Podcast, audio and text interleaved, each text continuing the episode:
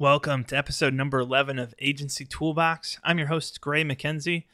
So, back in, let's see, episode number seven and number eight, we talked about what file management tool you should use for your agency. And I talked about why, for GuavaBox, we chose Google Drive over Dropbox.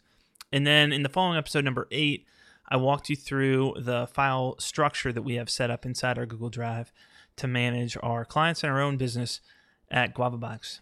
Well, today, for those of you who are HubSpot users, I want to walk through file management inside of HubSpot. So that's what we're going to be diving into here is how to set up the best file management system inside your HubSpot portal.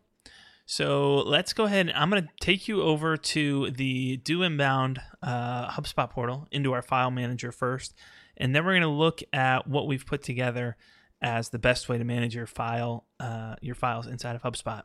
So here I am inside the Do Inbound file manager, and you can see that from our home folder, this is our root file, um, root folder file uh, here. You can see the folders that we have. So we've got uh, the free stock photos that comes default in every single HubSpot portal.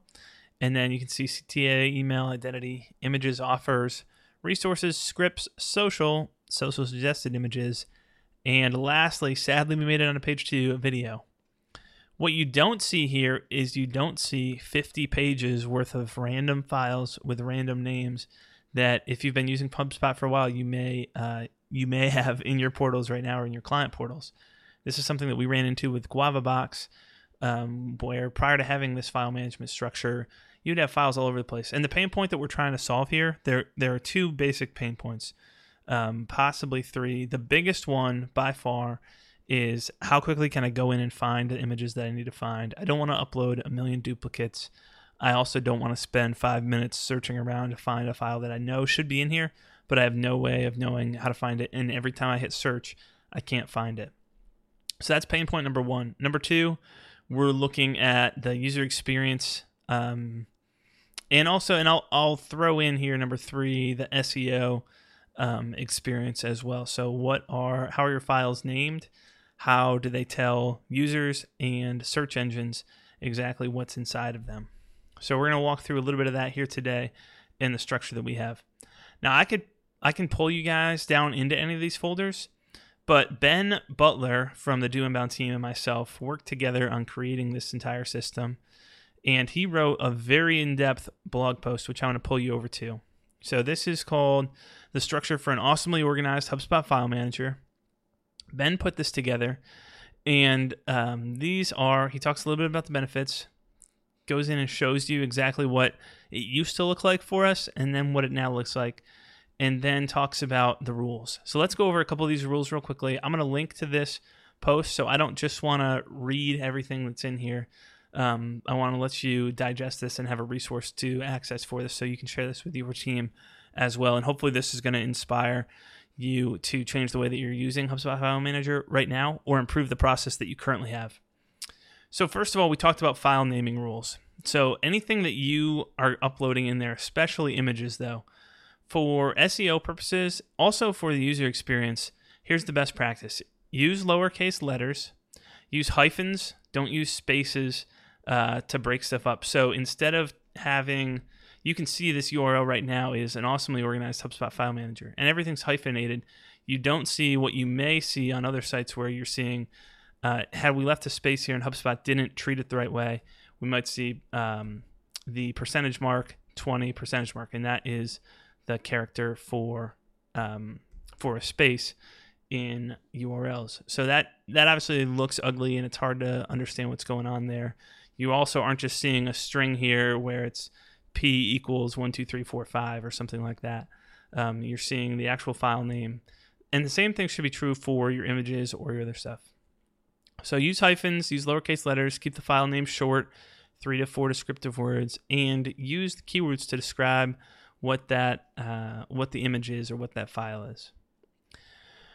All right, then we dive down. So with those principles in place, and the same things are going to apply to our folder names, where we want to use lowercase letters, hyphens if we need to hyphenate something, but if we don't, because we value having it be short, because um, that's going to reduce the overall length of the URL for every single file that's inside of that folder. Um, typically, it's just a single word, but we try and get our file managers down to a single page. And I showed you there where we just bleed onto the second page. But here is what the uh, what the folders are. So our free stock photos, we can't move this. This is what HubSpot has, and they give us a bunch of uh, photos in there that we can use for our design purposes. CTA, so this is for every call to call to action image that we're creating in there.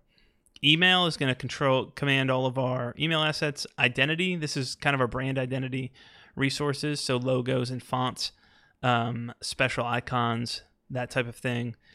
Images, this is the bulk of images that we're going to use, and this breaks down into a number of sub folders that we can walk through here in a moment.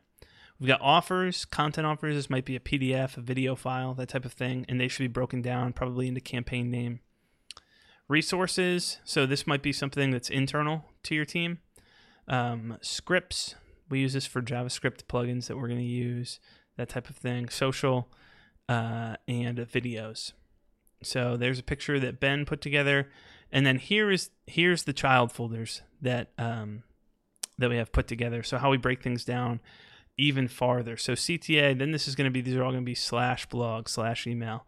So instead of the URL uh, being some long unrecognizable thing, it's going to be doinbound.com slash blog slash or slash CTA slash blog, and then the image uh, name itself dot JPEG or or whatever that is.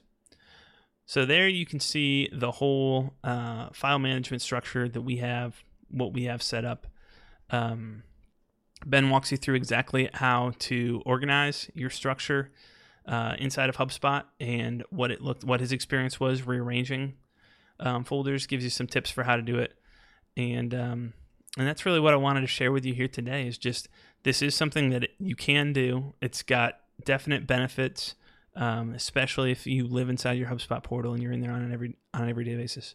So if you're just opening up a new HubSpot, you're doing you're going through your HubSpot setup for a client right now or for yourself, or if uh, if that's not you, if you've been working with a client for a while and you've gotten to that point where it's painful to go find images, I would recommend taking a look at this and implementing it in there um, right away. The other thing is if you set out a good structure like this, you can um, with the processes that are laid out here, you can give this to somebody else to do. There's enough uh, with enough structure you can delegate this efficiently to someone else to go in and uh, and clean up for you. So I'd, I would recommend that you also think about how could I do I hire a VA to do this? Obviously, you have to make sure it's somebody that you trust.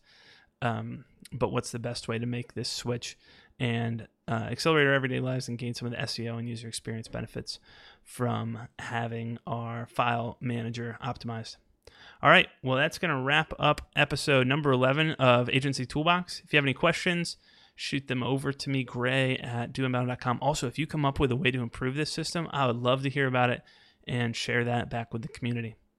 All right. Well, I will see you back here in episode number 12, where we talk about the best webinar solution for marketing agencies.